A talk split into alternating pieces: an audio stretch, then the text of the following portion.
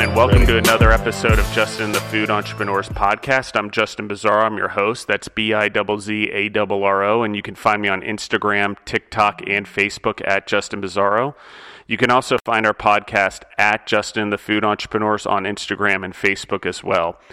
Um, before we get started, I want to introduce a guest co-host and a really great friend of mine and, and business partner, Demario Presley. How are you doing today, Demario? I'm doing quite well, sir. How are you? So, Demario, really quickly for the audience, will you give us like a three-minute – pitch on, on your background and, and where you're going for your future and, and sort of our connection?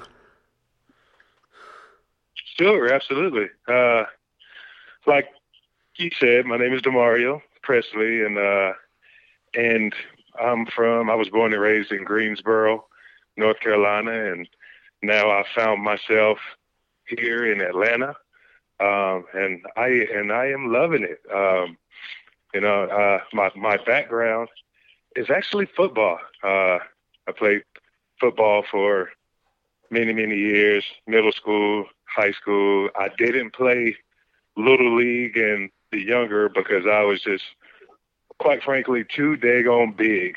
Uh, I was, uh, you know, I could never meet the weight, uh, the uh, weight requirements.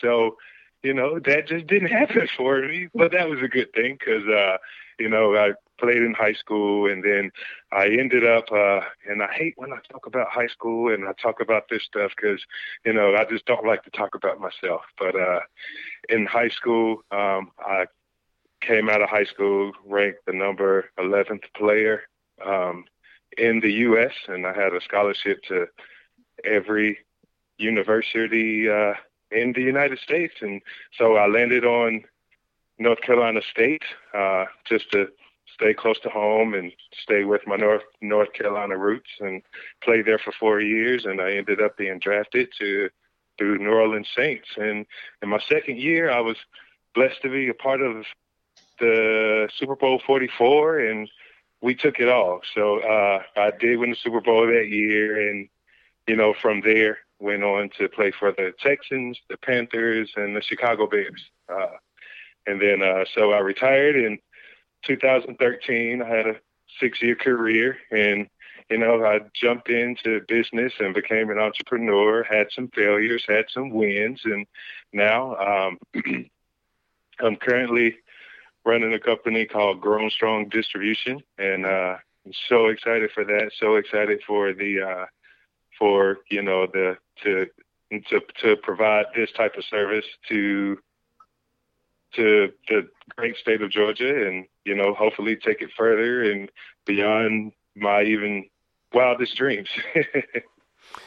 Thanks, Demario, and um, I I want to make sure that everyone knows that I you're launching your your business over the next few weeks. While it's already been months and years in progress and working with the state of Georgia to launch it and then to grow it yes. um, in California and Georgia. It's a really cool story that I thought entrepreneurs should hear, and why I asked him to be our co host is because here's a story of someone that could have just said, I did it, I I peaked at playing football and not move on with my life, but you looked at it as an opportunity to go out there and do more and chase sort of the entrepreneurial spirit that you had inside of you and pursue that as well with Grown Strong Farmhouse. Uh, the, which is a food distribution company that'll really launch um, in Georgia as well as California and then spread across the country, hopefully, um, is your dream. So I think that's really cool. Absolutely. So, on that note, um, I'm going to introduce our interviewees today. But first, um, I wanted to quick drop a note for everyone. Um, the Food and Beverage Entrepreneur Summit, uh, I talk about it on the podcast. That's June 3rd and 4th in Milledgeville, Georgia. Uh, get your tickets on Eventbrite. Uh, there's still some available, so hurry up and get them before they, they're gone because they are going quickly. Um, it is going to be a collaboration summit. It's not going to be your typical vendor um, speeches, education. While there'll be education and motivational speakers, as part of it, we're going to work on collaboration and small teams and the food and beverage entrepreneurs working with farmers and distributors and retailers to create um, items and menus and products together speculatively to what could go into it and how they can collaborate collaborate with each other and grow their products together. So it's kind of a fun theme. Uh, I recommend anyone to go. It's completely different. It's never been done before. We have some really cool speakers and a keynote speaker. Um, some people that Demario is friends with from the NFL also coming to speak as motivational speakers who are also in the food space. So there's a lot of cool people uh, coming out to the event who are taking interest in it and doing it because they want to and they're generating their time. We aren't charging for tickets. The motivational and educational speakers and keynote speakers not charging for their time. So it's kind of this cool thing we're doing purely out of the, the kindness of doing the right thing and, and, trying to get people together and collaborate with people. So it's really cool what's going on. So please, everyone, go to Eventbrite, get your tickets. The Food and Beverage Entrepreneur Summit, they are going fast, so please get them while you can. Today, we are interviewing Johnny and Hannah from Big Boys Cookies in Georgia. How are you guys doing today? Great. Doing good. So, um, we, we, this is our second podcast with you guys in an episode. So, really briefly, you know, I know people can go back and listen to your last episode. However, I wanted to quick give everyone up to speed, sort of what you guys do, how you got to where you are, and and really where you guys have found some success over the last year since we've talked. Um, if you guys want to just really dive into that, that'd be great. Well, uh, I guess if you want a, brief a brief uh, summary, um, Johnny started out. Uh, we're both uh, in the medical. Well, we both are in the medical profession as far as being licensed nurses. Um, and whenever uh, Johnny got started out, he was working as a uh, marketing rep um, for a pharmacy, well, for a local pharmacy doing compounding drugs. And so um, he started baking cookies at home to take to his offices to kind of um, get him in the door at these places. And uh, that's kind of like where it all started uh, at the at the at home. And um, he wanted an update since the last time we talked to him they got all that first time we interviewed. Yeah. on a side note, I just want to say what a great beard, Johnny. Do you still have that beard? Because I look at the pictures online, and I I've been to Big Boy Cookies, and I didn't get a chance to meet you, but that is an incredible beard. I I sure. did, that is a wild beard. I did trim it up uh, around Christmas time. Uh, we have a eight. Well, he's 18 months old now, but he he got to where he liked to pull up on my yeah on our son. Sorry, 18 month old baby, our child, our son. Um, anyway, he he got to where he was wanting to pull up on my beard, and he could, but it didn't feel good. Um, but anyway, I, I don't it's know. a little shorter now. It's it's a little bit shorter. I'm I'm debating on letting it grow back out. It was just it's a lot of upkeep.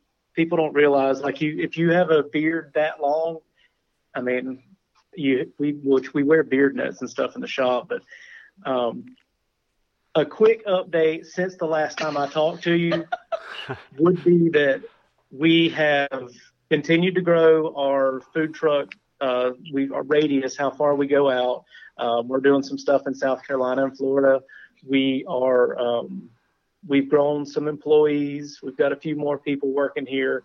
Um, and also, we've changed how we train people and stuff. Like a lot of the behind the scenes stuff has changed for us because um, before it was kind of like every person had one job that they did, and now it's kind of like we try to teach everyone how to do everything, um, which has opened up opportunities for us so that we can do more. Uh, and we we just uh, purchased our building that our, our store is in. Mm-hmm uh, in in Statesboro, um, and we are currently Two looking. yeah, just recently, and we're currently looking into possibly doing a a, a second food truck. Um, so that's that's the real quick.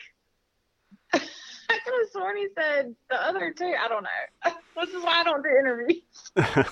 so let's dive into your brains really quickly. I really want to dive into it because we we've now we've got you know the idea of what you guys have done. So ex- mm-hmm. let's dive into the food trucks first. The first thing that you said was the bigger radius, and the second yep. thing is a second food truck, uh, based and it's all based around cookies. So everyone knows, obviously, Big Boy Cookies in Statesboro, Georgia. But I want to dive into that piece first. Let's dissect that piece. So tell me how you came up with the decision to expand the radius. And then, two, tell us about how you guys sort of came up with the decision that it's time for a second food truck potentially. So, whenever we first started doing the food truck, we're, we're kind of a, it's a, where we fall in the Department of Health or Department of Agriculture. We're a retail bakery, but we're a mobile retail bakery because we bake on site. So everything that we've tried to do, like I've had to learn so much stuff about health department regulations, agricultural regulations. Um, we are where we live, Bulloch County. They said they will never issue another mobile permit for a bakery because it's it's like we don't fit anywhere.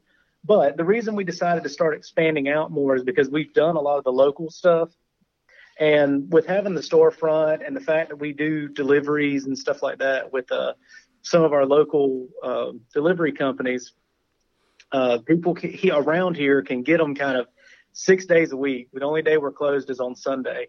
And we've done big events. Like I, um, I think one of the biggest so far this year, the biggest one we've done was Charleston Food Truck Festival, and I believe they had probably somewhere around 10 to 15,000 people. There could have been more, but I mean we we're able to bake and keep cookies hot and fresh coming out of the oven constantly, like the entire time the event's going on. But moving out past, like, because we were just going in the state of Georgia, and I, I think I think a big a big deciding factor too was that a lot of our events, no matter how big or how small they were, would always generate um, sales online on our website. So we, you know, expanding out, you know, a little bit further, we can get those, we can get that recognition, and people can go to our website and order um, our cookies from our website as well. And then also, it seems like we've we've been doing, I guess, we've had the truck since 2016, and so we what we've learned about uh, doing events out of the food truck is what events we do the best at, as you know, and it seems to be that uh, food truck festival events that primarily showcase other food trucks and just food in general are like really good for us. And so, you know, Georgia, we there's all kinds of fest, all different kinds of festivals all the time, all over. Um, but the actual food truck events are the ones we do the best at. Well, food, um, food events and like vintage craft market. Yeah, things. surprisingly, like antique uh, and vintage, like um, antique furniture and and yeah, surprisingly that as well. It was you know kind of funny, but I think it's um, because people can appreciate like someone spending time to really make something instead of just buying whatever's available and throwing it out. You know, we all these recipes are like our original recipes. So like if you go to an antique market or a craft show, you're going there to find something special. Now, I mean, a cookie Handmade. is it's not that it's such a special thing because we replicate well, we replicate a lot, but um, I mean we, we we make a lot of cookies uh, but all the recipes are unique to us. Um, and I've I've been working on that. That's one of my things that I really love doing is making new recipes and stuff and having that available for people. And um, I think I think been, I'm up to like 60 recipes now. I think the most important thing for us has been as far as doing the like um, food trucking events and stuff has been finding where like that that those events and festivals that are I think anyone who's doing food truck a food truck is about finding where you most excel. And you know you kind of have to do a lot of trial and error. We've been to a lot of events that we realized quickly it's not our market. It yeah. was not it just wasn't you know. Any alcohol involved? Yeah no, we don't you think when people terrible. drink you know they want to eat but i mean they won't hot fried food. yeah, they want they want some grease to soak up that alcohol. So you know you figure these things out, but um, it's been a, a big learning experience for sure. And but as far as Well, Justin, technical- I, oh, Go Go ahead, ahead. Demario. I'm sorry. Um, yeah, so if I can jump in here, uh, you know, I certainly believe you when you say you have 60 recipes because, you know, uh, I started playing around on your website this morning and I was amazed at the types and the all different kind of assortment of cookies that you guys have. I mean, from turtle cookies to, uh, I, I think I saw like a, uh, uh, banana pudding and Yeah. uh, and you definitely blew me away with like a fruity pebble cookie. Like I like I can't wait to try that one. and and so um but you know to to go back off of what you just said, you know, and I hope I'm not uh, jumping ahead, so stop me Justin, but you know, with you, you know, you are growing um and you know, you are setting yourself up for growth. And i think that is amazing you know while while you have decided to teach people the way you know the way the company is not is not only supposed supposed to be ran and its morals but also you know how to do this how to do that. I think that is certainly important for for growth. So with that you know what is your end goal? What is your dream goal? What is your out of the box this is what i want this is what i hope to see? What is that goal? Um, well, that's that's moved around the map a few times because, I mean, as you because I don't have me or Hannah don't have a background in food or anything like the only Business. I mean entrepreneurship does I mean I don't know if that's genetic or not, but her dad has his own company. My dad has had his own company for almost 50 years now. Um, it's just seeing being able to pour yourself into your work and stand back Yes. and be, you know, be somewhat, you don't want to be prideful, but you want to be proud of what you're doing. And to have a staff that you can stand behind and say, these guys are really getting it done. They're doing exactly what I need them to do. Um, and teaching them customer service and which Hannah is much better at that. But our, our end goal is it, it's, it's still, it's like a moving target for us because there, we, we want to grow our e-commerce. Um, you know, we want to move around with that. We want to start franchising. We want to have more food trucks. It's just with what we do, having cookies, the, it, you have a lot of options that I don't think people realize in the food industry because they ship well, they freeze. Yeah. They, you can sell the dough, you can sell a mix, like you can you can do a lot of different things for it. But what we really want to do right now is we're gonna pull back, you know, pull back on the throttle a little bit and re- redo our store in Statesboro and add some more menu options. We've got a lot of stuff that we want to work on. Um, we're starting to add ice cream on back onto our menu. We did have Leopold's for a while, um, but the the price point for that it just it it was it was it, Leopold's is expensive. I mean, It's it's it's amazing. It's an amazing product, but people come to our store for uh, cookies. I mean, that that's what we want to really showcase is the cookies. And I mean, I felt like with that we were basically battling with their brand, not not not so much on that end of it, but anyway.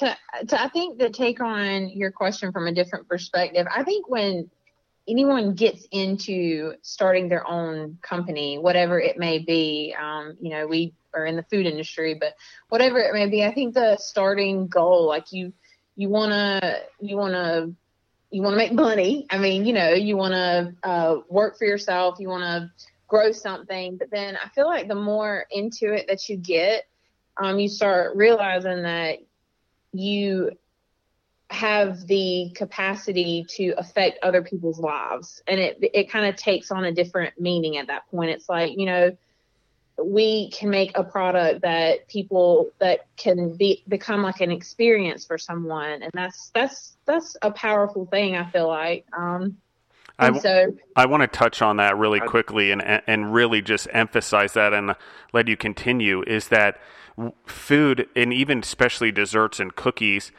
you eat all the time, but really what it does is it brings people together. You're creating a product, and we talk a lot Mm-hmm. about this on the podcast. Is you're merely the vehicle that's building memories with people. They may not remember the exact cookie, but they know it was your cookie built around that memory, and so it's sort of this vehicle and this object for lack of a better term because we eat all the time that actually we all come around together as human beings around food and beverage all the time so it's so important that i mean i agree with what you're saying so much because that's what builds your business it's not just the product it's not just the cookie it's the whole experience you guys are creating so i want to let you continue but i really wanted to emphasize that because you hit the nail on the head so accurately that i wanted to emphasize it Well, um, yeah. So I mean, that's that's pretty much it. It's so hard, like when you're. I mean, we are so far from like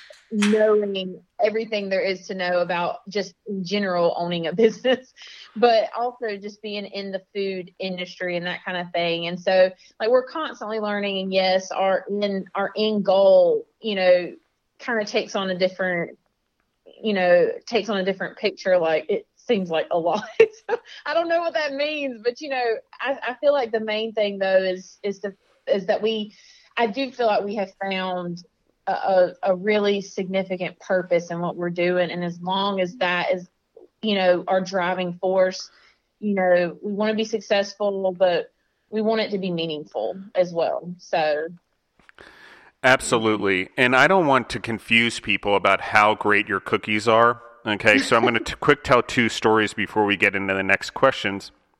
The first story is this: is after our last podcast, um, you guys sent Deborah and I cookies out to Colorado, and we have, you know, the camera doorbell so we can see what goes on. And the package was delivered, and within two hours, now it's broad daylight, so raccoons generally don't come out during broad daylight, but they sniffed out these cookies, took the box off our porch, and dragged it out into our field and ate all the cookies. Okay, so we reach out to Johnny. He was very nice. He's like, "Yes, I can send you guys out another batch, but Deborah, I'm sorry, I don't have any carrot cake ones right now," which which she was oh, massively disappointed about. So he sends us another set of cookies. Well, we had a we were supposed to be home that day from Atlanta, but our flight got delayed, and we spent the night there, and we came home the next morning and we again i knew the cookies were delivered because i saw the ring go off when they were delivered but i never followed up with there were some messages overnight which usually animals and stuff like that. And so we're like gosh the cookies are gone. Well this time we had a pack of four puppies coyotes take the cookies off the porch and eat all of them. And the flavor of the cookies got into the box so well they actually ate the cardboard in the box. And so so so that's how good the cookies are.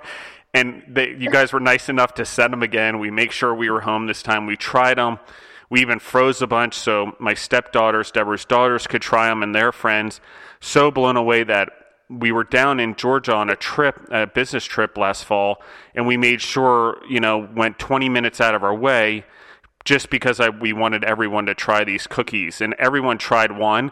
And literally, I'm not kidding you, we turned around the car, went back, parked again, and the other coworkers are with bought each uh, two dozen each. I had already bought two dozen, so I was like, I know what I wanted, but they each bought more and a bunch of stuff as well. So I thought that was just a really cool experience. And it was later in the day, but it's just you know great service and great staff and just cheerful and helpful and and letting you know recommending flavors and and things like that. So i thought that was really cool. So let's talk about sort of how you guys lead and you were talking about cross training your employees so i want to tie these two conversations together is how you guys lead and create that environment. I mean obviously your cookies are amazing but it's about the whole positivity in the environment and the energy you guys are spewing out.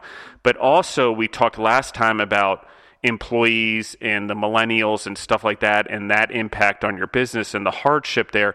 So I want to tie this into what you just said about cross training your employees and how you guys lead because the energy just walking into your store is so different in the helpfulness and the positivity compared to other businesses. I think is so important. So I really want to dive into that with you guys. Well, it's it's changed a few times since the beginning. Um, because I went from being by myself to trying to start working with people, and whenever we first opened, it was like, I'm gonna make the cookies. I just need you to scoop them, and I'm gonna bake them. I don't want you touching anything.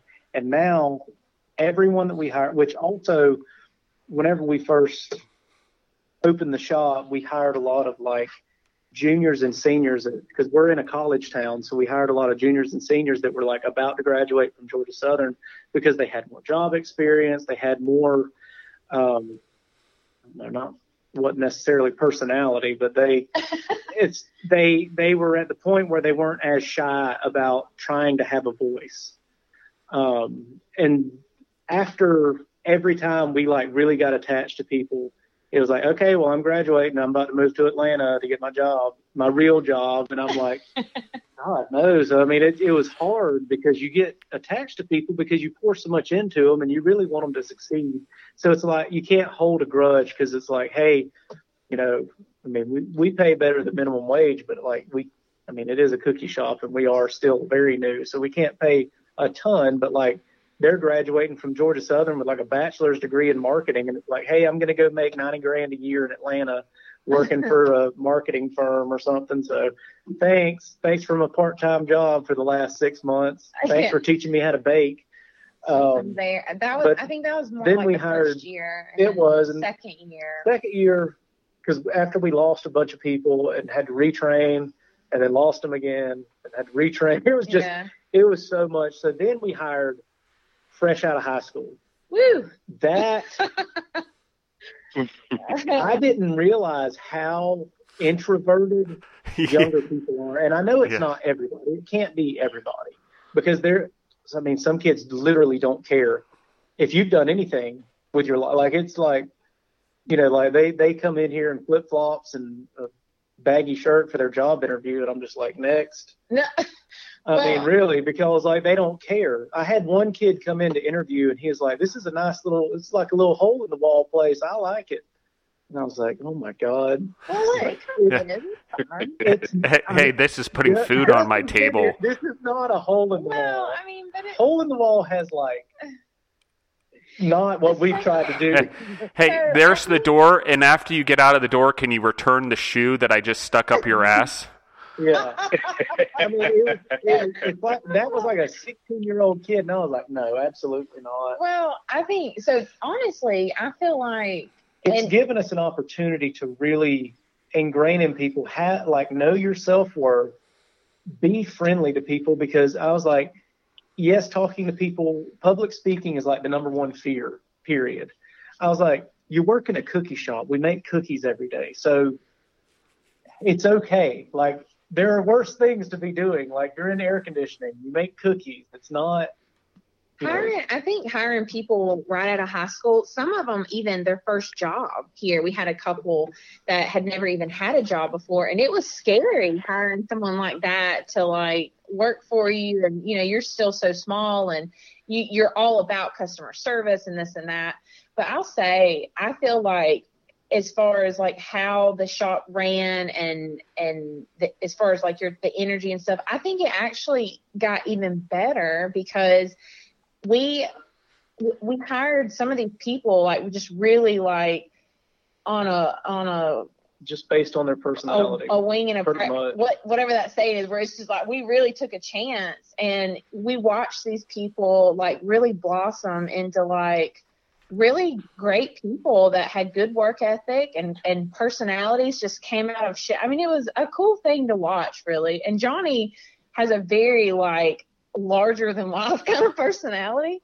So, you know, being around that, I think um and then just you know trying to to to really really trying to like build confidence and it's and that's what i was talking about earlier too in a, in a different way um you know you start your your business starts to affect other people's lives you know those people aren't going to be here forever but for the small time that they're here you have an opportunity to really you know be a part of someone's life and you can do it uh, you can really make a, a an opportunity out of it or you can really like you know it can really be a bad experience for somebody and it can affect someone real negatively. So I mean, you have to consider that. But I think hiring the younger people and them being here over the last two years, I mean, it's been a good thing for us. I think overall. I will say this: You just I have to have some a little bit of faith up front. it's Hannah. Hannah is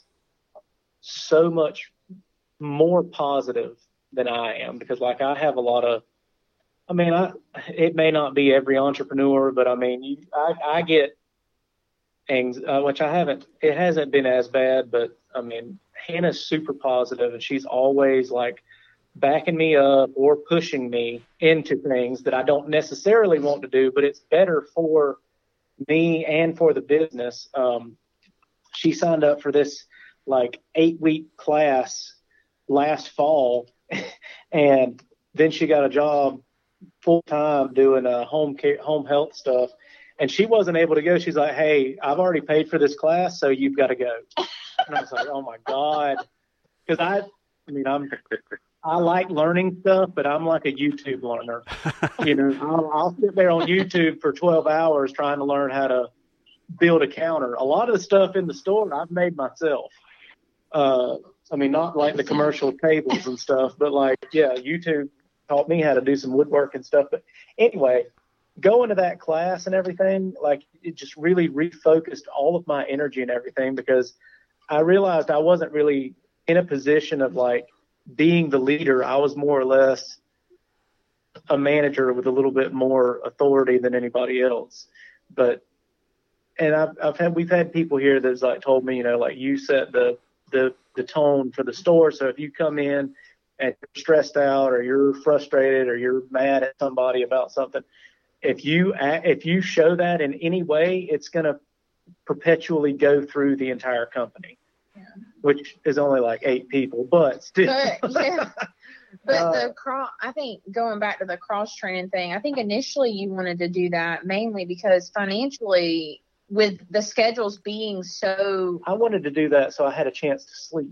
well, yeah, I mean, whenever we first opened, I was up here like 18 hours a day easily, and and we and we were running the food truck every weekend, and we so I mean I was ba- I, I mean there was some times where I didn't get a day off for like a month or more, and it was like that that'll like wear you down, especially with us having a baby and we've got another one on the way. We'll have our second baby here uh, in July, so. but I think it was more affordable, uh, you know, financially, it was a good move just because, you know, you can utilize people the most, like the more you, you know, the more that they're able to do, I mean, you obviously you can utilize them more and in different capacity as as you need to. Um, more expendable, I guess. I don't know. No, it's But- it's you get more more mileage out of your employees whenever But then you they're train not, them like they don't that. get burnt out doing the same thing all the time either. It Exactly, goes in every level of the operation. And I think that's important because, like in the medical realm, I'll tell you this: um, you know, as a nurse, when you work like in a hospital, until you experience every job that you know, and it's hard. Like it's so funny because like there's memes and everything, like funny videos about how you know different levels of nursing, doctors, administration, how they just have so much flack to say about, you know, one position versus the other. Because, I mean, it's just simply you just don't know.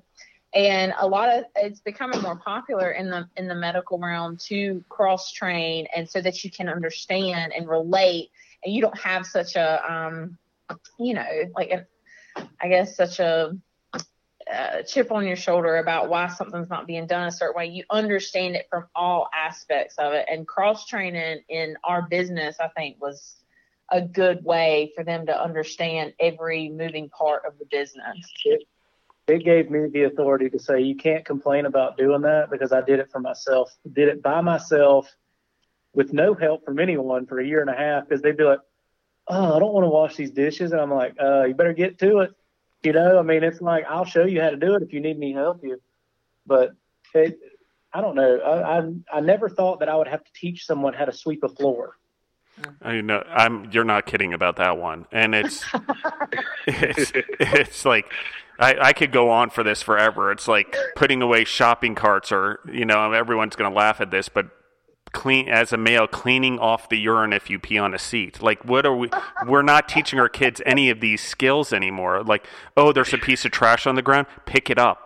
You know Right. it's like so even like the sweeping the floor or mopping or washing a dish like you don't know how to wash a dish? Like i'm like like where are your parents because we need i need to talk to them because forget it about you you're lost now because why weren't you taught these things you know and it's like these Yeah. basic sur- i'll call them basic survival skills because you get into business you're not setting up your kids to succeed and leverage themselves at any point. What are they going to, even if they're in a $90,000 a year marketing job, they're going to walk into the kitchen and just leave their dish there for someone else to clean up? I mean, you know, people notice that stuff. So I know I go on a tangent, but it's something I get so frustrated with myself. I'm just like, you know, there's this comedy show in Living Color back in the day, um, in the early '90s, and there was Homey the clown, and he always used to have this ball with like I think it had a tennis ball at the end, and he would hit the kid, and he'd be like, "I don't think so, Homey, don't play that," and that's what I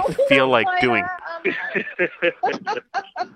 You know, it's like, come on, like, but you're all right. And but I think the other important thing is the empowering the employees through cross training. They get ownership of every res- every responsibility, and now they hold each other accountable also. And that's what we've seen as well. When you get people out of people want to own their specific piece that's great but when they're cross trained they also are able to hold each other accountable which i think is pretty cool and Absolutely. yep. That's a good point. And well, And I- Justin, I- to your oh, I'm go ahead, go ahead, go ahead.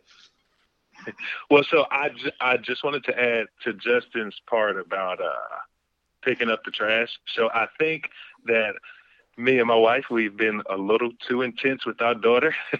so our daughter, she's um, she will be six in a couple of weeks, and um, and she's in kindergarten. Her name is Delaney, and um, and we've like taught her about picking up trash, and you know, if you see something, pick it up, and Yeah, like she she has grabbed onto that idea and will not stop. And like and that doesn't work for somebody like me who's like has like a slight OCD about germs and stuff.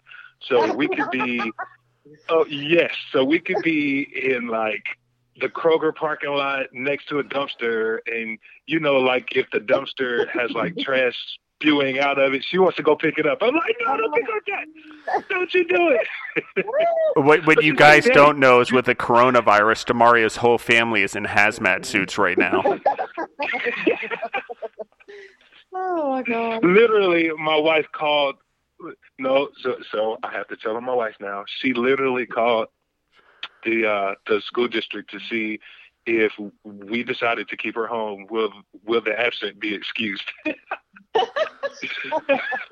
Like literally like she doesn't even want her to go to school so so it's crazy but Well, I mean, people people don't i mean someone could li- oh my god.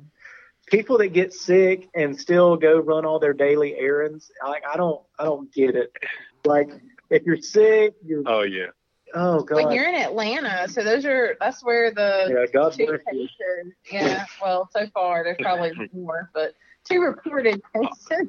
well the problem is like let's not get on the I- No, but I think there's an important thing to this, and we've never talked about it on the podcast, is where if someone's sick and you're in the food business, like Oh the best bet is don't come to work. I don't care. Here's you've got time off, you use it. I don't, you know, I'm not going to be upset at you. I don't even care if it's not as bad as you're saying it is. Don't come in here because you can spread stuff through food so rapidly and to the other employees around food.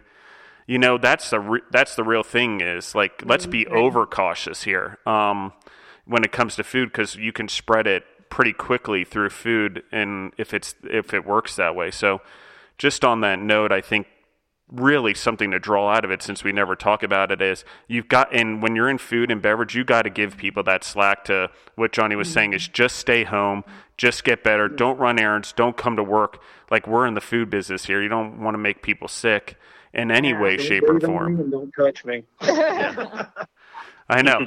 That's why you got that bearded, guarded defense you got going on. That's right. That's right. You got to keep it, gotta keep it covered. But I do want to add to the uh, to the cross training focus just for a second because I think it's I think it's also inspiring, uh, and and I'm gonna say that from my own view. Um, so in high school, um, I worked in the kitchen of a nursing home, and my and that first position that I had, I was just a dishwasher. I I was just you know that's all I was. I just washed dishes for eight hours after school or how long, and I hated it, hated it. Uh, and I and my wife would tell you I hate washing dishes today, but but um but then you know um I got a little interested in prepping the foods and you know uh, uh picking the foods and I started learning that stuff you know how how to go into the you know the cooler and pick things how to um you know how to actually plate a meal for a patient or you Yeah. know how to, how how to puree you know carrots for a person who needs it pureed and um and I and I dove right into that. I loved every second of it. And that is what that experience you know I that is inspiring and it inspired me and and and that inspired my love for food. And now i work in food. I work with food every day and i absolutely love it. And you know i don't think that my love for food would ever be as deep as it is if it wasn't for that experience. And i ended up working through uh freshman year all the way up to you know, even on the off season in college, when I would come home and stay for the summer, sometimes I would go and work there throughout, you know, those, you know, uh, spring break week or something. Yeah. Yeah, that's cool. Yeah. So maybe that, uh, so, so maybe that, uh, that, uh, marketing student that you had that is going to make $90,000 in Atlanta, maybe he or she will end up in food marketing somehow. Yeah, it'd be cool. It'd be cool. Yeah, and I and, total go ahead. Go ahead.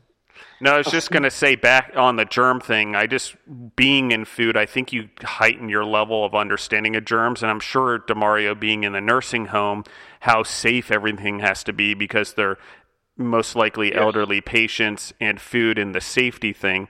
I know uh, I'm super paranoid as well. I'm washing my hands constantly. I brush my teeth probably more than any dentist would recommend me brushing my teeth, just because, like I'm, sh- you know, it's one of those things where I've become so conscious about safety and health safety and food safety that it gets brought into it. But back to your other point on cross training, Demario, I think when we empower youth, we give them the ability to go do something. And when we restrict them, and if I want to take it full circle, when it, there, when we don't teach our kids how to you know sweep or vacuum or some of the other basics help with the lawn help with everything we're actually robbing them of their dignity to learn in the future.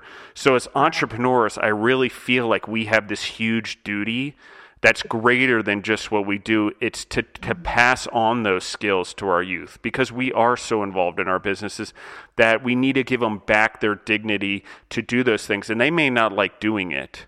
But I got to tell you, like, when I'm messed up or I'm having a bad day and whatever, you know what grounds me is a little bit of manual labor. You know, it's a little bit of doing something in the business. And if you're ever going to run your own business, you're never going to impress the employees more or build their loyalty more or build their trust more by diving in there and doing it with them. So you we need those skills. They're so important to being leaders of the future. Um, and I don't think we teach it enough anymore because we don't have things like wood shop and, and home shop and all that in schools. Any of that I stuff. heard they were bringing that back. They need to.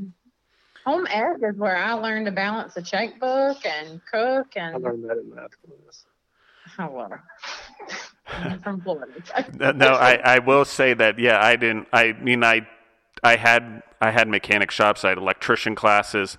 They, I mean, I went to a school that well rounded us, uh, and it was all boys. So there was that whole concept of hard knocks and things like that, and getting used to life. But it's one of those things where you, you're well rounding these human beings that come into your business, and it's just it's so much greater than even just cross training what you guys are doing, and I think that's really awesome and you know, we've talked about this a lot on, on different podcasts, but one of the reasons that I, you know, felt such a connection to Johnny and drove out of the way, it was for the flavor of the cookies, but it was also with the possibility of meeting him in person because the positivity in his mindset, and I hadn't met or talked to Hannah yet, so um, keep that in mind. But you got you you left an impact on me, left an impact so much on me on my phone that I don't I don't put every phone number of every podcast person in my phone, but when you just called for us to start the podcast, your name popped up. So that mm-hmm. usually means you left an impact on me. So thank you. You know, I think that's important. And I don't want to get sidetracked because you were about to say something. So I wanted to let you guys dive more into the topic. But I just wanted to really just talk about how important it is for that we take the opportunity as entrepreneurs to help the future generations learn these skills that they're not learning at home or in the classroom? I mean, even just I asked people in their interview, I was like, "Do you cook at home or anything?" And they're like, "No." And I'm like, "Well, you can learn here." yeah. Um, but and what's cool is we have so many different flavors and stuff now. So the oven that I use is uh, I use a Moffat oven. Uh, it's it's supposed to be, it's, it was designed for baking. Uh, it has a dual direction fan, so it blows in one direction for I think 30 seconds, and then it stops, switches, and goes back in the other direction for 30 seconds. So it's supposed to eliminate hot spots, which it does, I guess, for the most part. I've never used any other oven because once I learned that one, I didn't want to try to learn on anything else. um, but different different levels of the oven bake. You know, the hotter, the higher up in the oven you go, the hotter the cookies are, or the hotter the temperature is. So some cookies need a lower temperature to bake. Some of them need a hotter temperature to bake. So we've got like on the side, we've got like cheat sheets for where certain cookies go. Um, and then if we're trying a new recipe or something, we just bake in the middle, and that's going to be as close to the temperature that we set um, going forward. But teaching everyone like this goes here, you know, this goes here. We we try to get we move them around in there so that we can get a pretty close approximation for an average bake time for every cookie, like more like universal kind of thing. But if it's cold outside, if it's hot outside, if it's humid, everything affects your baking. So you can't say bake this for 15 minutes and take it out. If you do, you're not going to get the best product you can. I mean, you might so. They, I mean, I would say everyone who's worked here and has been trained on baking, they, I mean, because it's so specific and it's almost a science. Yeah, you go by touch. That yeah, and some of it is kind of like just. I think it, you know, they do learn a pretty, you know, a pretty higher skill of baking than what you would. I mean, what you would do at home. You know, like it so that's been pretty cool. And everyone who has been trained baking, like I'm always so impressed with, you know, our people when they bake, like the cooks, like when they come out looking so good. I'm just like, that's that's impressive because it's not just throw them in, pull them out, and they always look the same. Like there's a lot of thought that goes into it, and they they really do a good job for someone who's never had any experience cooking, and now they're baking and you know uh, in, a, a professional large. manner with a professional oven. And I mean, it's I'm always very impressed with how well they do with it. The volume that we're able to put out is what's that's whenever you start getting in the real technical side of it because you've got five racks in the in the oven and you can fit I mean you can fit five full size pans in there and you're gonna have like at events and stuff, we could on average bake around seven hundred cookies an hour give or take. Uh, wow. It's and that's that's with a single oven because everybody's always like, you only have one oven in here, and I'm like, yeah, that's Find a it's way. uh it's more than enough. I will never forget the first really busy event that we that we did was uh the second Savannah Food Truck Festival that they ever that they had done in Savannah, and uh, one of the, the the guy that actually runs the Savannah Food Truck Festival is one of my best friends. He's he could not believe when because everybody had to turn. You were supposed to donate ten percent. We were one of the top trucks, and he was like, "Are you kidding me? with cookies. Well, two. I mean, I think some people have fudged a little bit on them. Well, we're we're honest to a fault, I guess, but that's that's part of it. We Hannah uh, cross training and learning how to do things. Just to step back on this just a second, without Hannah, like there would not be a big boy cookies because she was watching me make recipes one day, and literally I was just half like I had like half a cup. like, like I wasn't measuring anything. I was using the cups, but I was like, it was like just a mounded up pile of flour. There was like a heaped up thing of salt and sugar. Like every nothing was measured at all because I learned how to cook from cooking with my grandmother a lot and like you don't measure anything. You just go by feel and by the way it looks. Like whenever I'm at home, half the time I'll cook an entire meal and I commit the biggest sin in the kitchen. I don't taste anything until I'm done. and I'll be like, Hannah, come try it. I won't even try it. I'll be like, hey, come try this. So weird. And she'll be like, no, it needs more salt. Usually it's undersalted because my, I made grits for my grandmother one time whenever I was first trying to figure out how to make grits and stuff, which I have, I will say I've perfected it. Oh, not not to good. be up on the high horse, but you can't live in Georgia and not know how to cook grits. Uh, my Mm-mm. mom taught me, and then I learned from my grandmother, but I salted, I had them way too salty. I don't know what I was thinking. I guess I thought I was going to be making more because I don't, you don't measure grits. You don't measure a lot of stuff. But anyway, Hannah was like, what are you doing? I was like, I'm, I'm measuring, I'm, I'm making a new recipe. She's like, you're not measuring anything. I said, well, I know what's in there. She said, Johnny, if you're, if we're ever going to grow, if we're ever going to move beyond just you being in the kitchen for hours and hours on end, you've got to write it down to the point where other people can do it. And at that point, I like it never registered to me because to me, it's like second nature. Like it, I'm able to do a lot of really stupid, crazy stuff that doesn't make sense and you can't figure out why you're able to do things, but it's just one of those things. And she, she was like the voice of reason, I guess. Well, I'm also a very much by that. Like, I'm I'm not a great cook by any means, and if I'm gonna make anything, I've got to like look at a recipe, and you know, do exact everything. Like, there's no. well, you cook you cook from the heart, and I know a lot of people have said this in the past, but like I, I could not figure out why if my mom made a sandwich, it was better than when I made a sandwich. It would be the same thing, same everything, and if she made it, it was better. And I finally realized, well, I realized she was adding more mayonnaise and more meat and stuff, but it was love. you know, you got to cook, and you got to put that into everything and trying to equate that into a recipe, it's hard. I mean, you have to Yeah. put a lot of heart into the thought behind the flavors. Kinda take Yeah, how you do one thing is how you do everything, right? How you do one Right. thing is how you do everything. That's right. And it's doing that and and trying to teach other people how to do it, which I'm I'm still the only one that makes the recipes that we kind of take to market. But I do talk to a lot of the people that work here.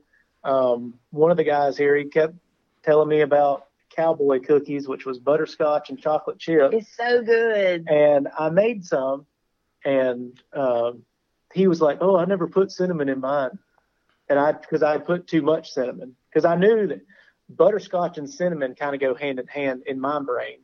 Um, and I asked him, I was like, "Well, is it an oatmeal based cookie?" And he's like, "No, it's just a regular cookie." So uh, he told me I put too much butterscotch in it, but he did, he said it wasn't too bad. Butterscotch and chocolate, I'd never put them two together, but it's actually really good. it was good. But so whenever I'm developing flavors and stuff, is you got to figure out what you're trying to do and what your end goal is. Like, uh, I've I've started working on some new recipes and stuff because I I got away from it for a while because you know there's business going on, but sometimes you have to make time for the things that you actually love, which is for me it's being creative and and coming up with new recipes and stuff. And I was talking to this one of my friends, he's a business consultant, and he was like, I was like, well, I got to make new recipes. He was like, why? I was like, well, because that's what you do. He's like, are you? Do people really want more recipes? And I've talked to a bunch of our customers, and they're like, well, you got a lot of good stuff, but it's always fun to see something new. But it's it's what I like doing. Like I've got a new one that we're actually releasing this month, uh, March. Is we're doing a Mocha Madness, and it's I wanted a real coffee forward with a little chocolate on the back end, and so I did dark chocolate, espresso, coffee extract, um, with uh, Bailey's chips, semi-sweet chip. No, did I do milk chocolate? No. Anyway, uh, and one of the guys working with me, he's like, "Well, I like a lot of cream in my coffee," and I was like, "Well, so let's do some cream cheese in it," because we were just, I mean, we were kind of shooting from the hip. I still do it a lot. It's just like let's let's do it and see how it does, and it turned out great. Like we made some similar to this back like in the fall, and they were okay, but they weren't nothing compared to these. Like these are ten times better. And being open to people's suggestions and stuff, that's it's kind of hard for me because I feel like I have to be the one to create it.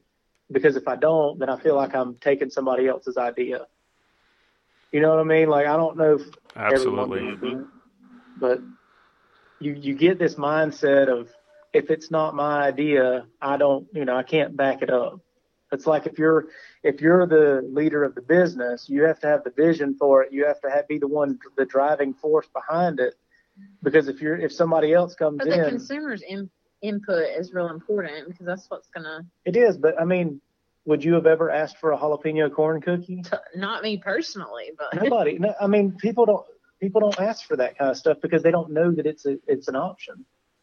So you have to you have to be the one thinking outside of the box to be like, well, like I, one of my uh, guy I was working out with, he was like, so you can make anything, and I was like, well, I mean, I don't know about anything, but I said I can do a lot of stuff. He's like, well, can you do a fruity pebbles cookie? I was like, well, that should be pretty easy. Um, which I had never made anything like that before, but I was like, you know, in theory, you just you just make it and you got to figure out what flavors like really come through whenever you're eating a bowl of fruity pebbles and then you get a, a lot of like citrus notes and stuff like that and so you know figuring that out and then i made some without white chocolate in it i think the first time and i was like well let's i was like we need some cream in here so we added white chocolate to it so it's like it's basically simulating eating a bowl of fruity pebbles I love No. that. And out of so you said you have like 60 recipes and I want to continue this conversation. How do you choose which ones make the cut every day or the 12 options or 10 options you guys have, whatever it is? How do you decide and how do you decide which cookies are going to um, on the food truck? And then how do you decide um, when it's time to introduce a new type of cookie? Just like you said, the mocha one that's supposed to simulate uh, coffee. so for the mocha one, I, I've been wanting to do it for a while, uh, but I figured March Madness. Well, instead of March Madness, we'll do Mocha Madness. I don't know. I like I like play on words and stuff, but Yeah. releasing new flavors, you just kind of. I'll make a small batch and I'll put it out for people to try, and if people like really respond well to it, then I'm like, okay, well let's do this. We keep about 20 flavors on our website that you can order at any time. Um, we just kind of rotate them out throughout the year. Some years, like we don't even make, like there might we might do a year gap. Like this past fall, I didn't make carrot cake cookies because whenever I made them the year before, they took me like four hours to make.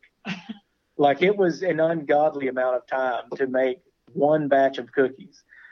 Um, but there's some things that like we had like every every spring we're going to do pistachio paradise which is our watergate cookie because it's green and st patrick's day and stuff but i don't know how do we pick all the flavors because we have so many recipes Oh, okay. A lot of it's stuff. Well, that- if, yeah. go ahead so Johnny, I want to ask. Um, you know, you you have in okay inspiration. You have inspired me that I've decided that some time in the near future I'm going to make my own homemade cookies. Do So it. that's just, I am going to do it. And so with that, let's like, let's, what is cookie one on one? So if I wanted to, you know, make a simple cookie, don't, uh, you know, please don't divulge any secret recipes. But if I wanted to make a cookie, um, what goes into it? I have no idea what goes into a cookie. I just know I like to eat them. All right. Uh, do you have any special dietary needs? I'm sorry. His This is special dietary needs is he needs about 101. Are 80 you allergic cookies. Do you, are you a vegan, vegetarian, anything like that? Oh no, I eat everything. Okay, good. I was going to Uh, say that the, the dietary So, need is big batch. Yeah. That's right. Uh, Volume. yeah. Um, 101, uh, you got to start out with your fat. So for me, I'm old school. Uh, I use butter. Um, I know some people use margarine because it's cheaper. I don't believe in cutting quality on ingredients. So you get what you pay for Amen. whenever you're buying stuff. so um, I have used grass-fed butter. Uh, I'm not going to get into all the weeds with all the super details. You use a fat, a sugar, because what you want to do is whip your sugar into your butter to create little air pockets. That's what builds the texture and the body of your cookie. Now you need a binder. Um, so you can use applesauce or you can use eggs. I prefer eggs. I don't really like doing a lot of stuff with applesauce. I have made vegan cookies. That's why I'm saying that. 90, 99% of my recipes is butter and eggs and sugar.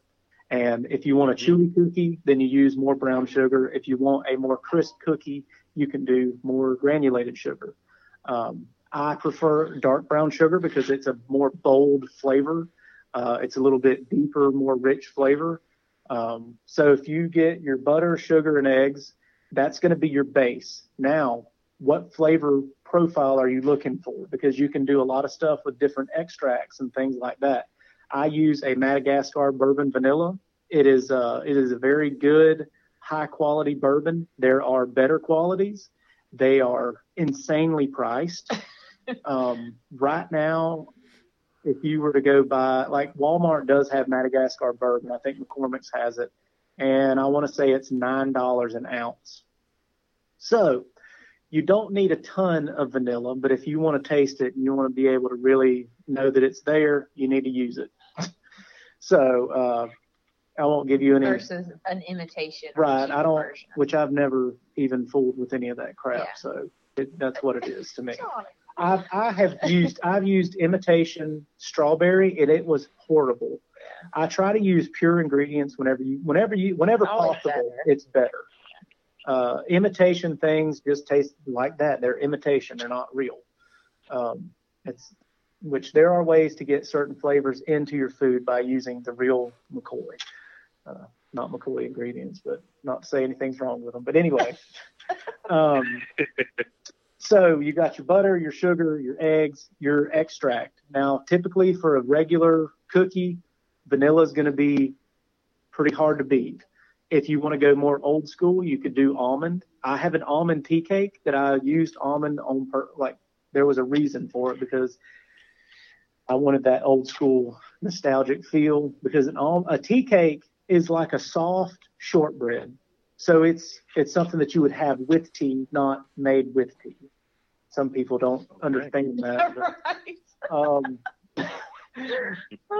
after that, you got to let that whip in the mixer. If you're doing a hand mixer, you know, good for you. Most people do have a KitchenAid uh, that I know, but if not, um, a countertop mixer so that you have your hands free. Uh, you so you're going to put your butter in, you're going to put your your sugar in, get that going in the mixer. All these need to be at room temp whenever you start. Uh, room temp, in case you didn't know, is between 65 and 70 degrees. If uh, you grew up in Florida like I did, room temp would have been 78 because my dad didn't believe in air conditioning. um, I, I didn't realize like butter's not supposed to be melty uh, until I was older. But anyway, um, you get those with whipping, you let that build the body of your cookies up. Uh, after that, you got to figure out what kind of density you want your cookie to have. If you want them to be thin, um, then you're not going to use as much flour. If you want them to be a little bit taller, then you're going to use more flour, and you need to figure out what leavening agent you want to use. Um, you can use baking soda or baking powder. Now, your egg whites will also give you a little bit of rise. Uh, so if you want a little bit lighter, you can add an egg white. If you want it a little bit more kind of fudgy like, you can add another yolk to it. Uh, there's a lot of different stuff you can do with playing with textures and things for cookies. Why one, day? Mm-hmm. I know I can't help it. It's like I, I'm trying to just think. If I was I love it.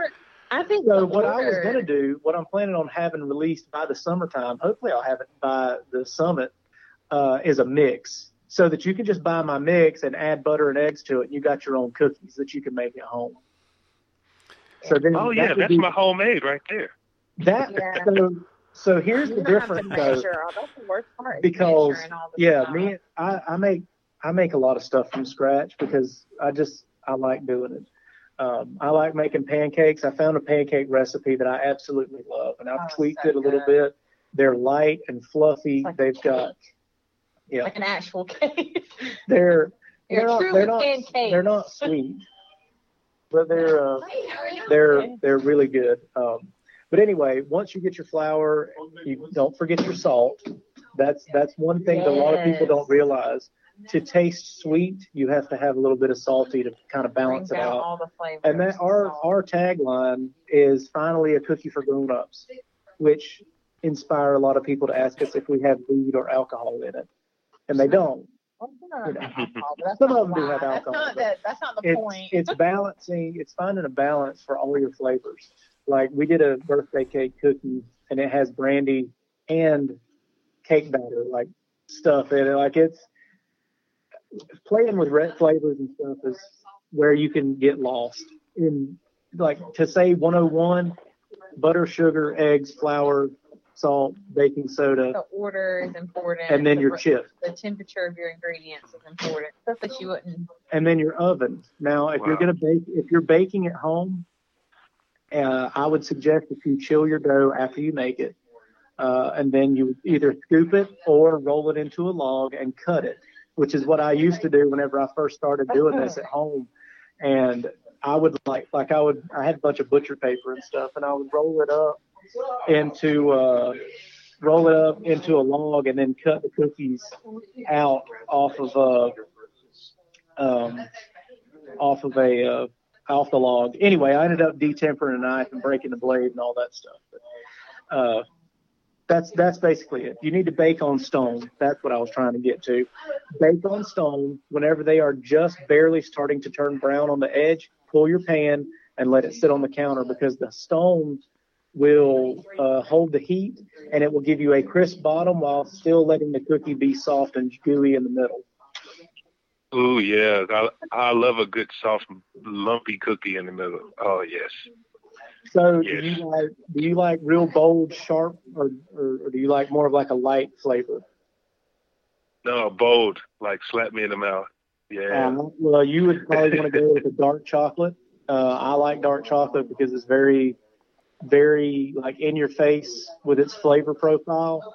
Um, and if you wanted to do a double chocolate cookie, you just gotta. I mean, they're they're so. It's so fun, and they're like. It just seems like the possibilities are endless whenever it comes to cookies. So it's hard to be like well, 101. That's why I want to make a mix. We were. I I decided I wanted to do this last summer, and I I've got the recipe down so that you don't have to have. Because if you want to go like right now, if you didn't have anything in your cabinet and you wanted to make cookies, it's going to cost you probably 30 bucks to get the stuff that you need to go. So Okay. if we could get our cookie, I mean, some stuff are staples like butter and eggs, but vanilla, not everybody has vanilla. But what I'm going to do for our mix is we're doing um, the vanilla's already in it.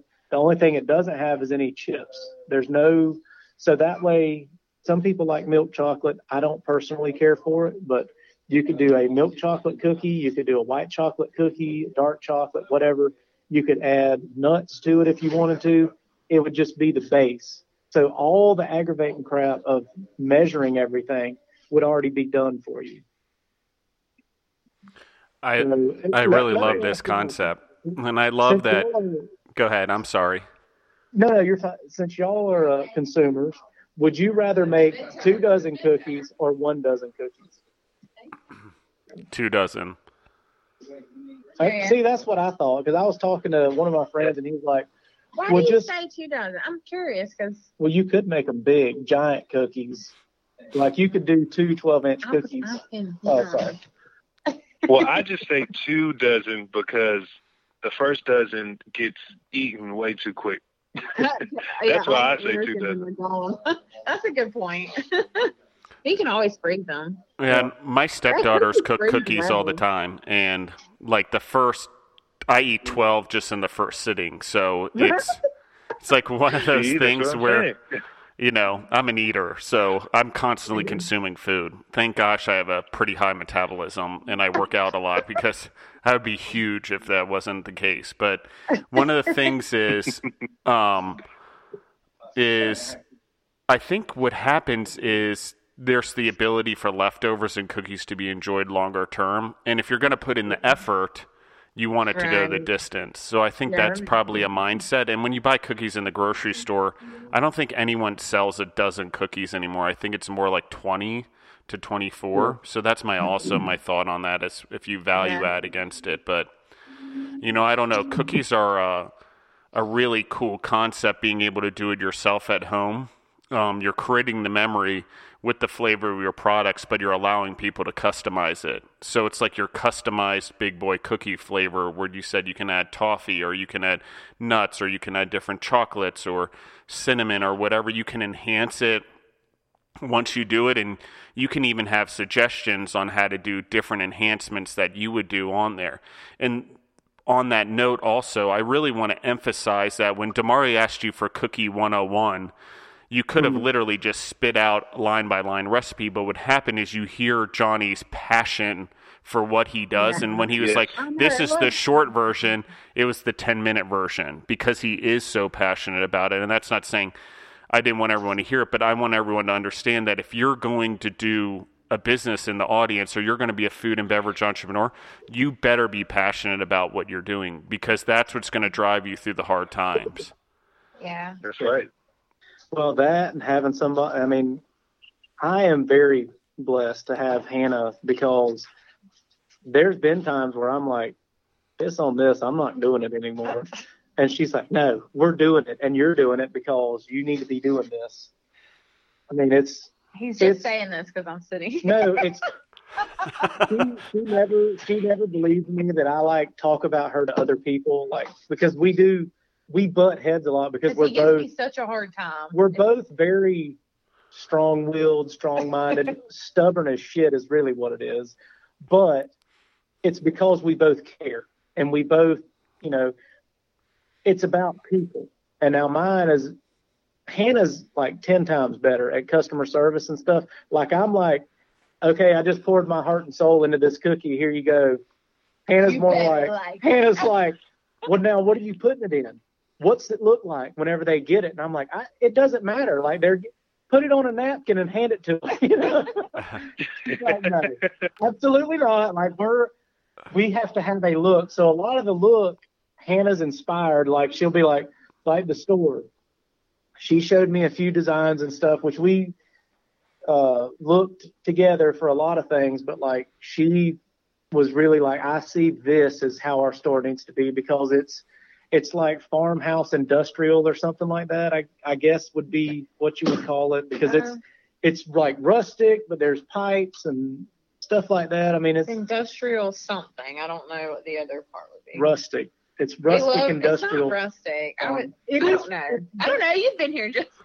I, well, I just I just wanted to to say we're experiencing uh, butting heads right now for everyone in the audience, but but but I do want to emphasize the importance of it because I have the same thing in my relationship with Deborah. While we're both entrepreneurs, I'm a huge visionary and I can visualize things many years down the road and set goals. And she's like why the hell are you doing that? What are you creating a logo for you know and i'm like mm-hmm. well this is the start of me visualizing my next big step or my next business and she's like why are you wasting your time but once i get moving she recognizes it but without her I miss all the details that are needed along the way because I'm moving full speed ahead. What what do you mean I need to do this? And I can get frustrated. I'm like, why are you you know why are you stomping on my idea? This is my idea. What are you doing? And why are you naysaying it?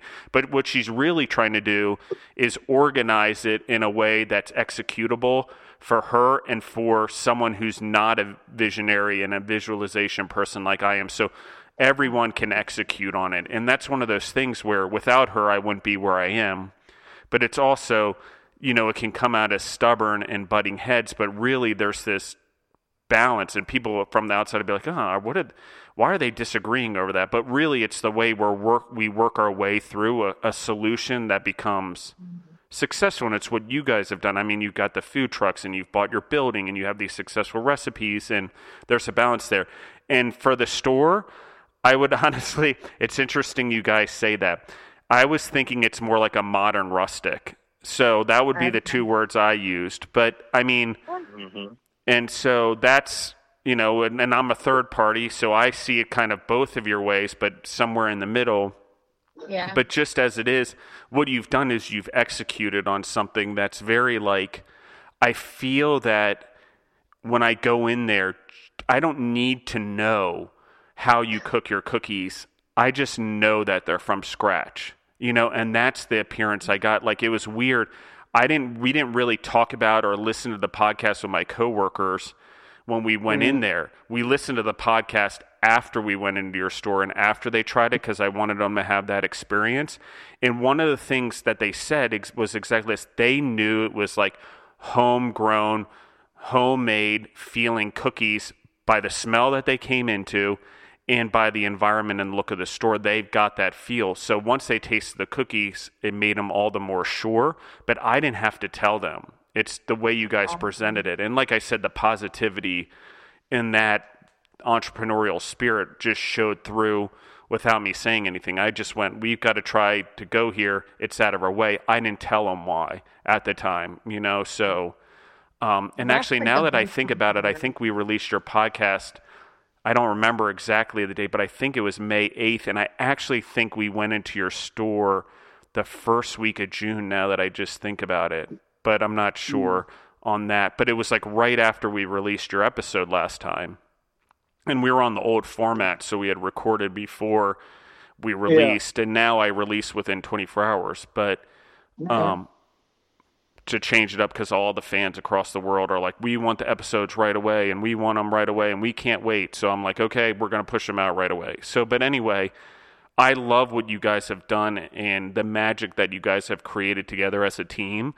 And I think one of the things I really want to emphasize and, and ask you guys next is let's dive into sort of how you guys work together because I think so many people are afraid of working with family or working with oh, their significant other because they're worried it's going to quote unquote ruin the oh, relationship. Yeah. And I oh, mean, wow. I can tell you last night, Deborah and I were probably up to 10 o'clock.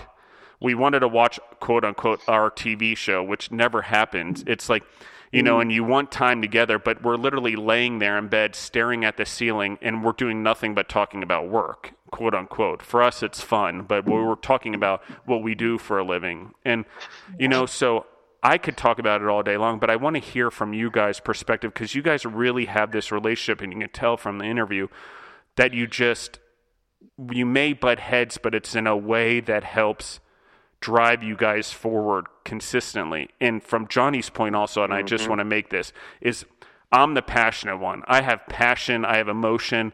I'm totally Italian, hot blooded, whatever the definition mm-hmm. is. And Deborah's the more stable one in, in terms of the emotions. I will call it stable because I can go f- flip off the hinge, but I can also get like, oh, I'm so frustrated. I don't want to do this anymore. You know, those words can come out of my mouth. And she's like, you better not quit. You're going to regret it for the rest of your life. You know, and she can talk me out of it. So I think that that kind of balance in a relationship is important also. But anyway, I'm going to let you guys talk. Sorry. I just want to really jump into that. It's, uh, it's, it's not easy. No, it's not. for, for us, I mean, again, we make cookies, so it's not like, oh my God, let me talk about this engineering problem that I've got. I mean, I, it's at least a fun topic. I guess mean, I'm a flavor engineer. Oh, God. No, it's just, I mean, it's a fun environment to be in. So getting bogged down in like the office stuff, we we kind of split it down the middle whenever we first got going. I was the kitchen, Hannah was the office. And as we've grown and as we've moved forward with things, Hannah's Hannah stepped away from the business completely last fall. And December. It was December. okay, so last December. So she was gone for a couple months and it was horrible. It was good for like a day, but she the the skills that she has is it's I mean I it's like my biggest weakness is where she is the strongest is where I'm the weakest. Um, Well, I think so the main it's it's it, it was it was hard for me because I, you know, I depended on her to make sure that everything, all the behind the scenes stuff got done. Like I, I told her I can stand out and talk to people. I can do videos. I can do interviews. I can go meet with people all day. I can't sit behind. I mean, I can sit behind a computer, but I would hate it if that's what I was doing. Which that she is great. Like this, I think this might be her first interview that she's done with. This. It is the first one she's done with me outside of like our own little videos and stuff that we do on YouTube. Um, but it's, I mean, knowing where your strengths are and where your partner's strengths are is the key to seeing where how you can grow your business. I guess you know uh, having someone that you can work with, even if you can't work the best with them. Like I might, col- I might collaborate with someone else better, but I want to work with Hannah because at the end of the day, I know she can get it done. Like she'll get it done in spite of herself sometimes. Where I'll Mhm. sit there and I get the analysis paralysis, where you just sit there and you keep staring at the same thing, and she's like, "Okay, that's enough. Let's get it done." like Well, push I it think out. The main thing is just because when we started this, we we started it together, and so like when I walked away back in December, I had started a new job because I've pretty much been nursing full time throughout the whole process, and it has been so hard. And then after we had our first child, it was like, oh my god, I can't do that. Like I can't. I feel like I'm devoting a very small portion of myself to all these different things and nothing's getting my 100% and it was driving me crazy. So i had started a new job um, nursing doing home health and it was not a good fit for me. Um, i was hoping the schedule would be better um, and help allow me to be more present with our business and at the store and that kind of thing. And it was like the it was the opposite. It was more time consuming. Um, it was terrible. So I, I hung with it for about seven months and the last few months of it, I had to walk away, you know, because between our son and that, it's like I just didn't have anything left to give. but I I realized quickly that it was like we we we did this together from the beginning. So like neither one of us can afford to walk away from it because we are both very invested and we both bring two different things to it. And I mean, Johnny is the business as a whole. Like as far as like he's the face of the business he makes the product um, he inspires the you know the product is him the, all the way. And then just all the other parts you know is the other side of it you know just the i guess more of the business aspect of it. And you know it wasn't realistic really um for it to for either one of us to walk away from it with us both going into it together. But i am back. I've i've went part time, did it for the first time, um, really going part time with my nursing so that we can really focus on, you know, moving forward in the business and that kind of thing. And it has been so nice. And it's only been like three weeks and it has just been so great to be able to be a part of it again. It's like I missed it. I really did. And you talked about like with you and, and Deborah, like for fun that's what we do all the time and it, and it's like why don't we always like this is like why it's like we're always working but it doesn't feel like work because we both really are passionate, even though it drives us crazy and you know, it's like so stressful sometimes, but we are both very passionate about it. And so when we're talking about it at random times of the day or like all the time, as that's all we talk about sometimes, it, it doesn't feel like work necessarily because, you know, It's You're doing it together. Yeah. yeah. You're doing it together. I together. would be Yep. so sad. I would be so sad if either one of us, which thankfully, whenever we got married, we we're both in the medical profession. So that alone, like, I feel like when you're with someone who is eh, on the same page with you in a career, it can be really rewarding because you know where they're coming from. You If- get it. But see, we both went into medical not because it's, a, I mean, it, you do have certain aspects of it as job security and this and that. And I mean, you you go into it for people. You go into it to help people. So you're trying to enrich someone's life whenever they're not in a good place. You know, you're trying to take care of them, and you have that. Like if you have that passion to help someone when they're down, you know, you know they're they're in there because they're sick and they need fluids or whatever. They need you to stand up to the doctor and be like, "Hey, they actually need this, not what you're trying to do."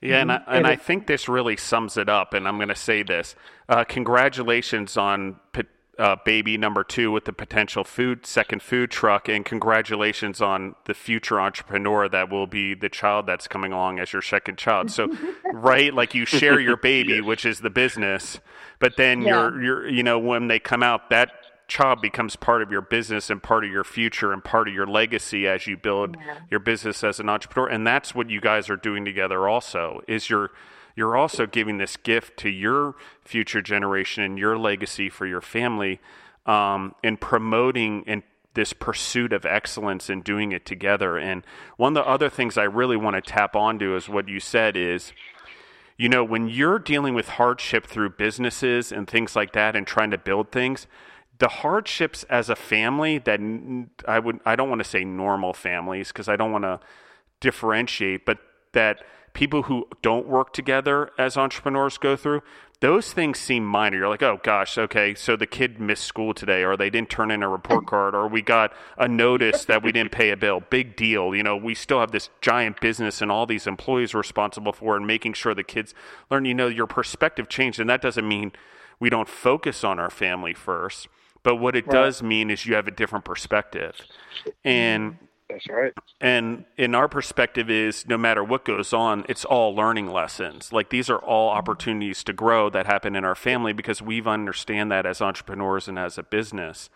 And one of the greatest things I think is is being two entrepreneurs as parents, um, in and to the employees as well, is you're modeling a relationship realistically. It's not pie in the sky and believe me there's romance and all that so don't get me wrong and love and all that but what I'm saying is is there's the reality of how you interact on a daily basis to succeed as a couple that happens in business that can be modeled in your relationship at home. And I think that's so important and that's what you guys are saying um, if I read between the lines and I think that that's really it's hard to understand unless you go through it but it is there if both parties are willing to work through anything in a business. Right.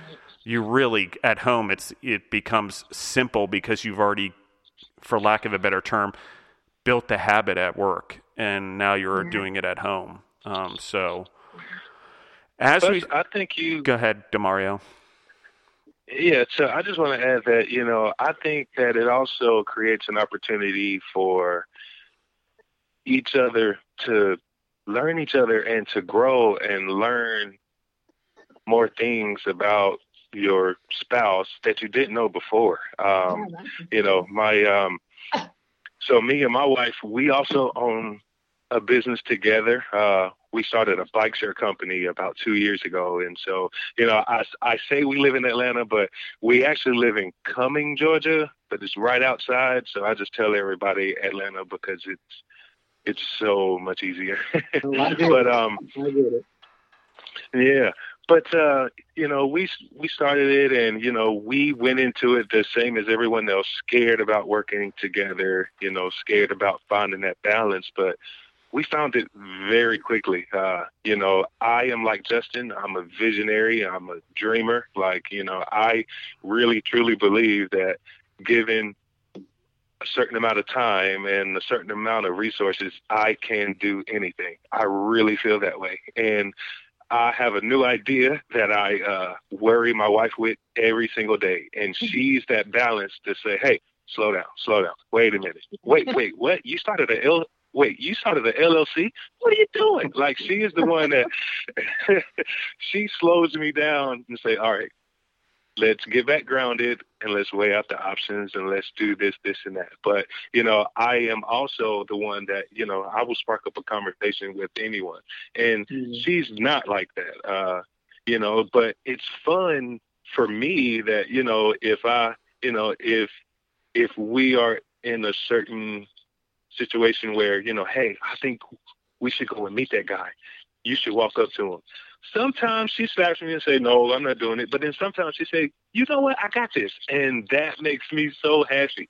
Um, you know, just to see her grow, just to see her step out of her shell a little bit and, you know, and, you know, say if we are in a meeting or something with the county. So our agreement for our bikes, you know, we had to, you know, we, um, we formed an agreement with the county that we live in in order to have our bikes available. And uh you know and when we're in that meeting you know to to see her step out of her shell and and kind of take over a meeting you know it's it's really awesome. Um it's attractive. um right. Absolutely. Absolutely.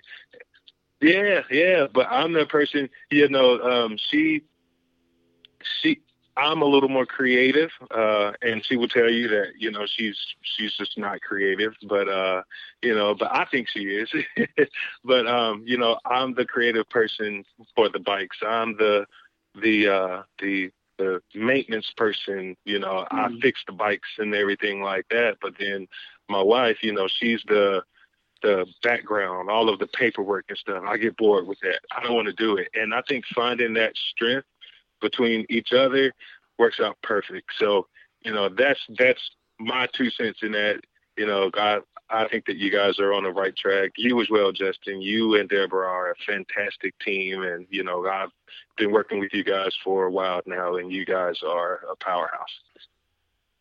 Mm. Thank you, Demario, and and I really I think what everyone said is don't be afraid to work with your significant other. It's just fall forward and explore this opportunity to know each other on a different level. And like, it's pretty amazing. Um, so, Johnny and Hannah, what uh, as we start to wrap this up, I want to ask you guys one last question, and that's sort of this, and and put your heads together here. Um, um, but what is the thing that you think is the most important thing that if someone were getting into your business, knowing where you are now, not in your specific business, but in the food and beverage business, what were what are the most important things or thing that you feel that they should know or or learn before they get into a business on their own as an entrepreneur? They need to understand if their product that they're wanting to make is if there's even a need or a want for it. Um, Knowing the I market. would say, and it's is like like you you should before you go invest a hundred thousand dollars or two hundred thousand dollars into anything, prove your prove your idea.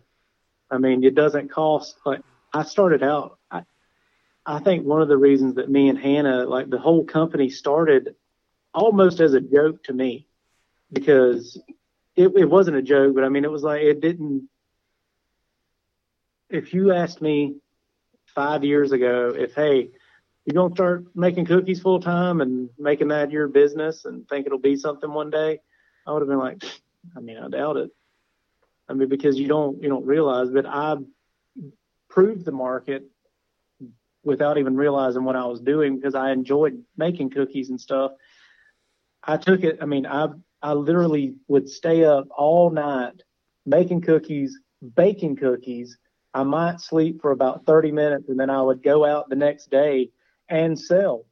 Like I would just go cold call everywhere in Statesboro, in like in in like the the Tri County area, anywhere that would let me in the door, I would go in and be like, "Hey, I've got some fresh cookies. I've got uh, chocolate chip, and I've got uh, some caramel apple, and I've got these new ones, these maple bacon bourbon." They're like, "What? What is that?" And I'm like, "It's it's chocolate chip cookie, but it's got bacon and bourbon in it." And they're like, "Oh, let me try that."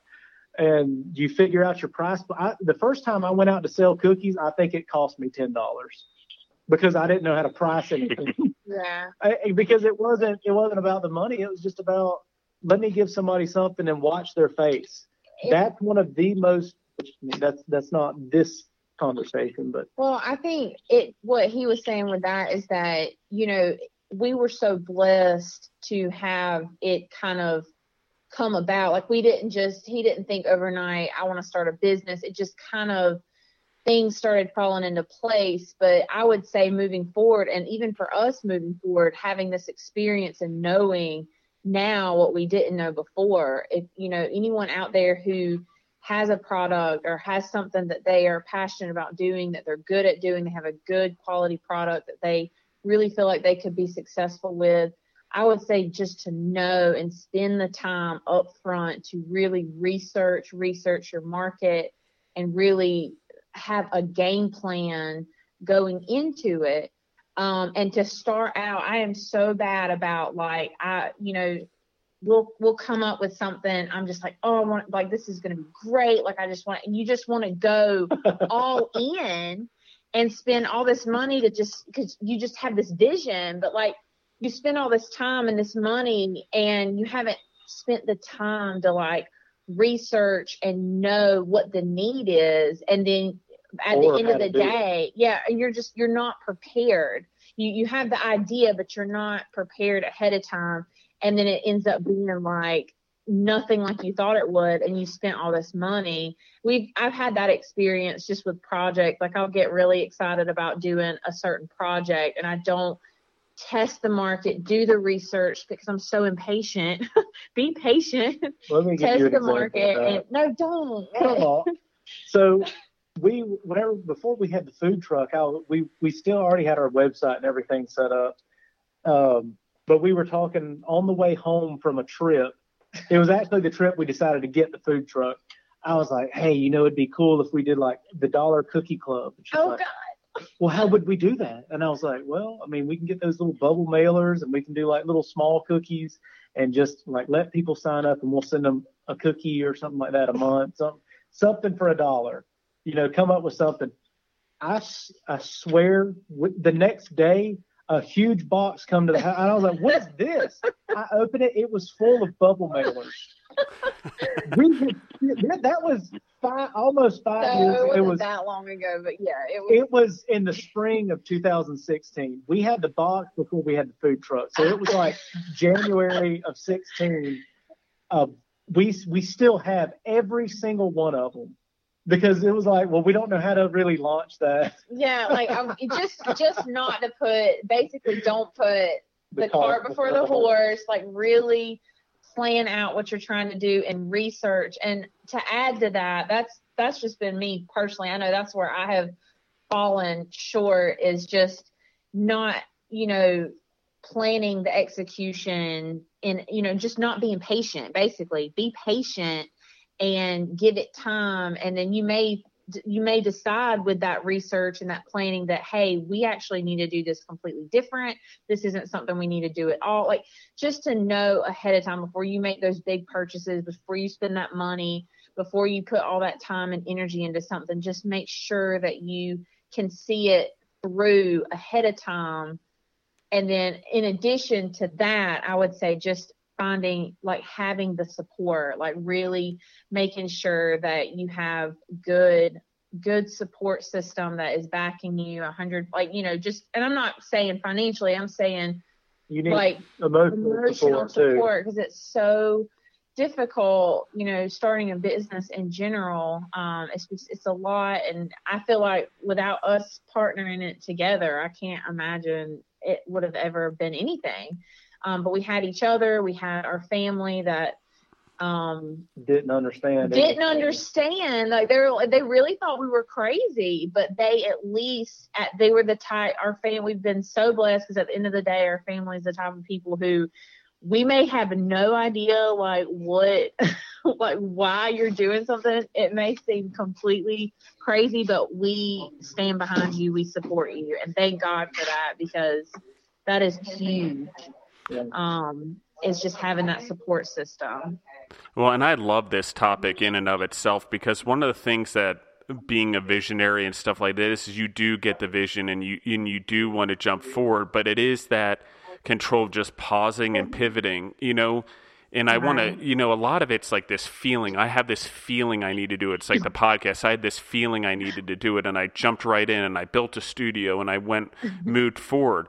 But I wasn't really mm-hmm. sure why I needed to do it. I didn't really have the idea. I mm-hmm. knew I wanted to give back. I knew I wanted to do it for free, and I, you know, I still to this day reject any sponsorship or no matter how much they're offering and because I feel like the right thing to do is to get the message out of there and just help people learn from each other.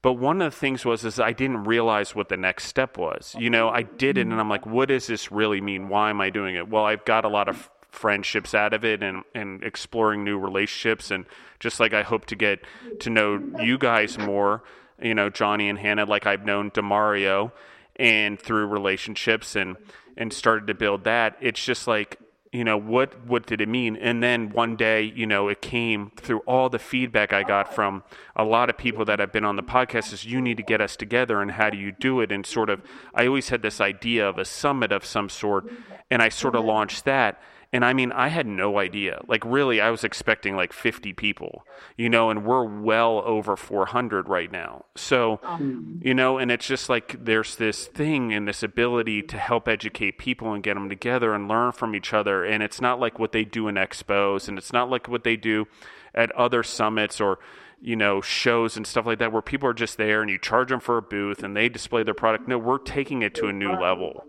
You know, we're it needs to be to a new level. How do we collaborate with people? How do we grow each other? How do we promote each other? You know, just like we were talking about before the podcast is how do I hook you up with a beef jerky company that's been on the podcast to do a big boy beef jerky cookie, you know, and, and then you guys can cross promote it and share your audience and your consumer base and, and sort of how do you do that? Because that's the way it works in the podcast is I can be on someone else's podcast. They can, we share audiences and then, you know, you promote each other.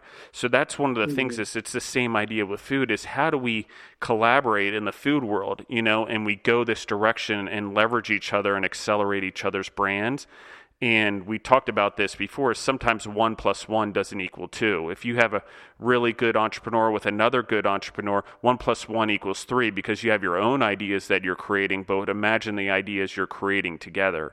So it's sort of that mm-hmm. concept and it's exactly what you're talking about but i had to pause and be patient. It wasn't time to do the summit. I had this idea and i knew i wanted to do it but when was the right timing you know? And and i'm not kidding you about this. Literally I launched the summit idea, and eight hours later, I had the University of Georgia contact us because of the podcast, asking us if we would consider maybe doing some sort of expo with them because they have this thing, but they don't know how to promote it, and they've done it in years past, but they don't want to do it by themselves anymore, and they want to attract my my audience to it. I'm like, holy crap, that's crazy! I literally just sent an email out eight hours ago to like yeah. a bunch of the people that have been on the podcast. So it's like timing is everything and when you know you're going in the right direction and you wait, you usually get re I don't know how to affirmation that it is the right direction that you're going if that's the right word. My vocabulary sucks. So there's that whole thing. So um, Deborah's the vocabulary one. I'm the I'm the one who just throws out and makes up words and sayings and you know. Actually, I will tell you guys a little story real quick. You know how I got Deborah to fall in love with me? We were in a business meeting and I literally was making a point and I said, "Does the Pope poop in the woods?" And so I totally messed up the saying, but I made her laugh hysterically, which is how it all started. So. oh, good. so uh, Johnny and Hannah, what I would like to do with you guys, because there's so much more I want to talk about with you guys, is I would love to get you back on the podcast in a week or two and do another episode if you guys have time, or maybe in April. Um, and I want the audience to know because I think you guys have are so inspirational. I really want to get more of your story out there. And Hannah, you've just you nailed it for never doing an interview before. You know, as Demario said with his wife, you've sort of been pushed into it, and it, you're a rock star. Poor Johnny, he might ha- he might have unleashed the beast, and so I, I, I've been telling her that. we so we we shoot like little YouTube videos and stuff, and she acts like she hates them, but I like half the time it's just me sitting back and letting her go, and I just I'll sit there and laugh sometimes, but yeah, she's awesome, and I'm like. She was like, "I'm not doing those anymore." I was like, "Hannah, you're the whole reason people turn in, tune in to watch those. Oh. Like it, it's just it, she's she's all energy. I know it's the Most same with. Deborah on the podcast. I convinced her to go on. She's like, "Oh, people don't want to hear me, and I don't really like doing it." And I get her on the podcast. I can't even get in two words when she's on. It's like it becomes Deborah and the food entrepreneurs when she's on the show. So, and I mean that's not my ego. I'm just like, "You go, girl." You know what I mean? Like you get it because that's why I need I need help sometimes. And every day, you know, I'm not as energetic as I am now with you guys. So sometimes I need help, which is really cool. I mean, Yeah. we'll we'll uh, we'll check our schedule. I think that should be fine. We should be able to do that. Yeah, and the, Um, s- the same calendar, and anyone who's out there is a food and beverage entrepreneur, if you go to our Instagram page, um, Hmm. I actually emailed you guys, Johnny and Hannah, so you have the link there to the calendar for an appointment. But any food and beverage entrepreneurs that are listening out there, I've simplified this process. So I don't, if you guys want to get on the podcast and we, we don't need all the communication, if you go to our Instagram page and click the link, uh, a Linktree will pop up and you can click on the calendar there and find your appointments on there. They're not every week because I travel um, every other week, um, you know, sometimes more than that.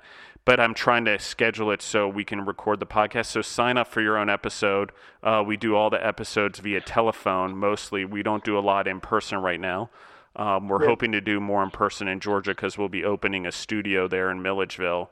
Um, you know, much better than the one I built in my garage, thank goodness.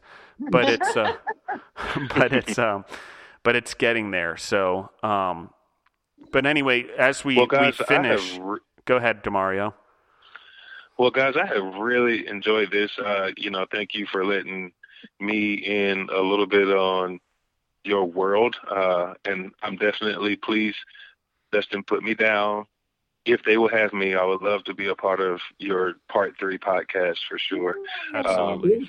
You know, yes, I mean, this is so much fun. But I do want to ask now, you know, because you're not going to get away with without me asking this question. Um, I am online and I want to buy, buy some cookies. What is your individual favorite cookies? Like, what should I get? Well, you're hungry, so you can get more than one. Uh, I would probably say my favorite right now. I always go back to chocolate chip, but gosh, how do you pick? My my favorite is Hardest question of the day.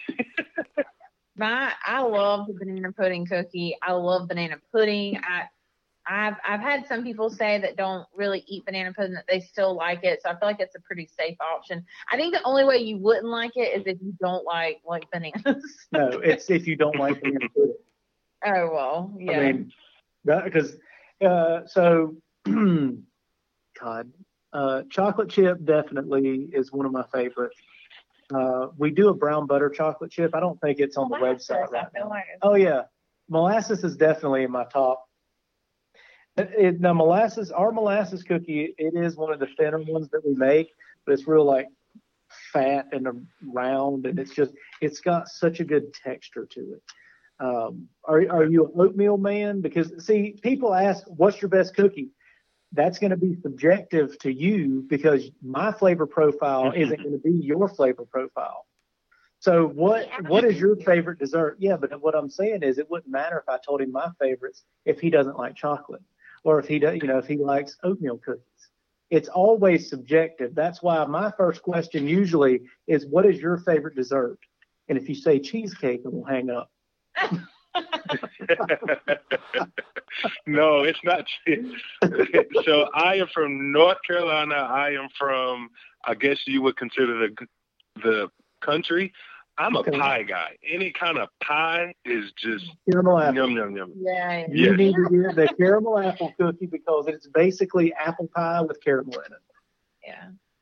That Oh one. my I would God. say I would say that would probably be up for you. Um, Okay. the salted caramel brownie now, it's it's it's dark chocolate caramel and uh, Our top three Top- sellers are chocolate hazelnut. chip, um, Salted salted, caramel caramel brownie, brownie. and banana pudding are our top three sellers. My favorite personally is probably banana pudding across the board. Okay. Um, I eat all of them. but they're all, I mean, But Johnny- Yeah. But Johnny, I still want it like your your your passion about it has me very interested. I do want you to pick one that I could just that I say, all right, I can see why that's Johnny's cookie. Well, to do that, you would have That's to what I- all of them. would you just answer the Hey, question? That's why I, I always do that. Or, or now, I will say this is a weird pick for me, but I've probably eat more. Like if I'm at an event, I eat more of these than any of the other cookies because uh, you can't be big boy and not eat cookies. I eat our gluten free cookie all the time. It is It is- it is a Okay. it is a chocolate chip with walnuts, and I typically hate nuts Let me in just my answer cookies. this question. He, the molasses, he he likes the spices. I mean, he's like a spice guy. So I would say molasses is probably okay. Molasses definitely because it went from being a seasonal like because it is molasses to an extent is very seasonal, like it's wintry kind of thing. We do molasses year round now because that really is your favorite cookie. I do. Uh, It's the this only time of year, cookie that we deemed now year round, and because you like it so much, molasses is probably his his favorite, just based And- off experience. and chocolate chip. And chocolate chip, yeah. Yeah, I think I think molasses. It's it's got such a good texture. So I uh, give away a trade secret. I roll it. I, I we do. It's like a sugar cookie. So you roll it in a Dimura, which is a very coarse sugar. I believe that's how you pronounce it. That's how I'm pronouncing it. So that's what I'm calling it. but now, so you can get Dimura or you can get turbinado. Turbinado is a little bit smaller granule. It's still bigger than your fine It's got a little Granulated crunch sugar. on the outside. Yeah, but it's- it's soft It's baked. good. It's good. So. Yeah. Oh yeah. Okay. Thank you guys so much I think for I got my order. yeah. So, just so the audience knows, you can order cookies online at bigboyscookies.com. Um, Yeah. It, it's um It's big just big big. boy cookies. Big Yep. Boy Cookies. I'm sorry. Uh, That's okay. B I G B O Y Cookies. Um, how you normally spell it. dot com. Um, my speech impediment came in there. I'm sorry, guys. But um, So, you know, you know, big boys. If you made it possessive, that would make sense. Big no, I, no, I know. We just talked about how I don't have any vocabulary and I mess up saying. So I mess like this is just one of the things. Um, and to tell on myself, I'm not kidding. The other day, it was a very simple name, and I won't say it because I don't want to embarrass myself too much. The name, but literally, it took me 13 takes to do the intro on the podcast to get the name right, and it was so easy. But I kept just messing it up like badly and i don't know why but i just had one of those days where my brain wasn't functioning properly and so um, it was pretty bad but um, very embarrassing Absolutely. so i just wanted to thank you guys again and they can find you at big boy cookies on facebook and instagram also so i encourage the audience to reach out.